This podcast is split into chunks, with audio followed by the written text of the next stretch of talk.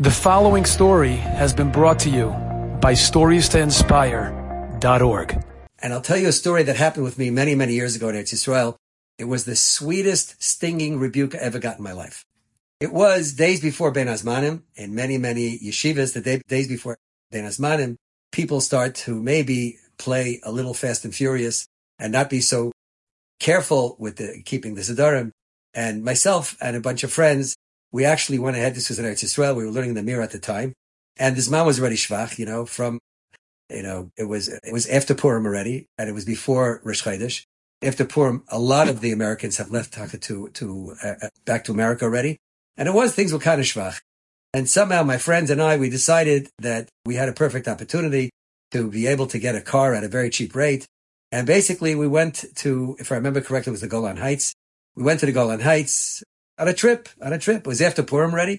It was Shvach, but it was before Rosh Chodesh Nisan. To make a long story short, we were away for a few days. We come back to yeshiva, and I guess the hanhala found out about it. I personally was asked through a messenger by Rav Nachum Partzovitz, Zecher Tzaddik Livracha, the great Rav Nachum, to come see him. And I knew that this was trouble. he had taken a, a, bit of responsibility for me because it was at his recommendation that I came to the Mir. I met him when he was visiting America in 1970. And he invited me to come to the Mir at that point. So when I went to the Mir, my father thought I was a little young. Guess Reb Nachum reassured him that it would be okay for me to go. And I I went because of that. So maybe he felt responsibility. So when he found out I did something that was quite wrong, no better way to say it, he had me come to see him. Fine. So I went in to see him. And of course, I went, before I went to see him, I went ahead and I learned up whatever they were learning in shiur. I was in a shiur at the time.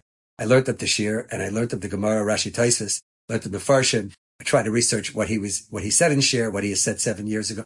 The previous Machzor in shiur, to try to come in and sound intelligent when I went in to speak to him.